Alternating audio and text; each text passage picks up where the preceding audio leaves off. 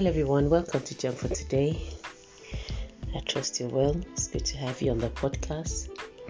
I believe the Lord will speak to you in, in your own special way today in the name of Jesus. So, Father, we invite you to help us today with our devotion. Speak to every person tuning in. May we be encouraged, may we be enlightened in Jesus' name. Amen.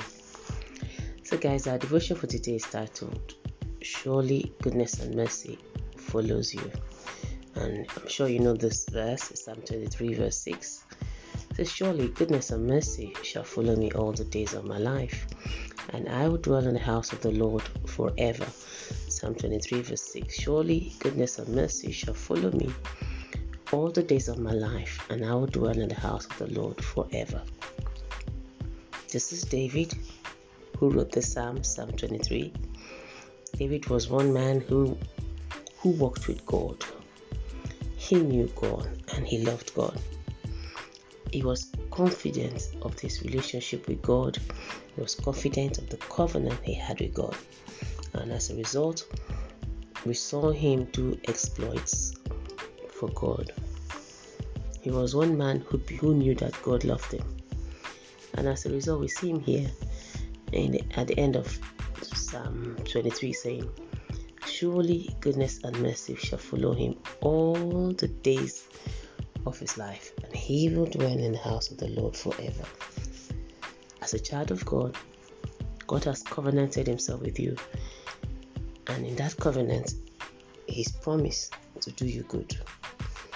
So you can also say, like David, surely goodness and God's mercy will follow you all the days of your life, not just for one day, but it says all the days of your life. So it's it's so it's right to say that every day as you go out, you should expect goodness and mercy to follow you. And also you should you should purpose in your heart that you're going to dwell in the house of the Lord forever. So I want to encourage you today begin to tap into the covenant blessing you have with God, which is goodness and mercy will follow you all the days of your life, not just for one day, but for every day of your life as you believe in God. You, you need to trust God. You, you don't you, you know you should no longer begin to expect evil to come to befall you or bad news or you say I knew that was going to happen. Rather, when something good happens, you should say, I knew this was going to happen because I'm a child of God and because goodness and mercy follows me. Look at this. They follow you. That means they go with you everywhere you go. Everywhere you go. As you step out today, expect goodness, expect mercy. Know that they are following you, they are working for you. Everywhere you go, may you experience goodness and may you experience mercy in the name of Jesus. So, as we end our devotion for today, I want to encourage you to activate your faith for goodness, for mercy, all the days of your life, starting now in Jesus' name. So, Father, I speak to every listener.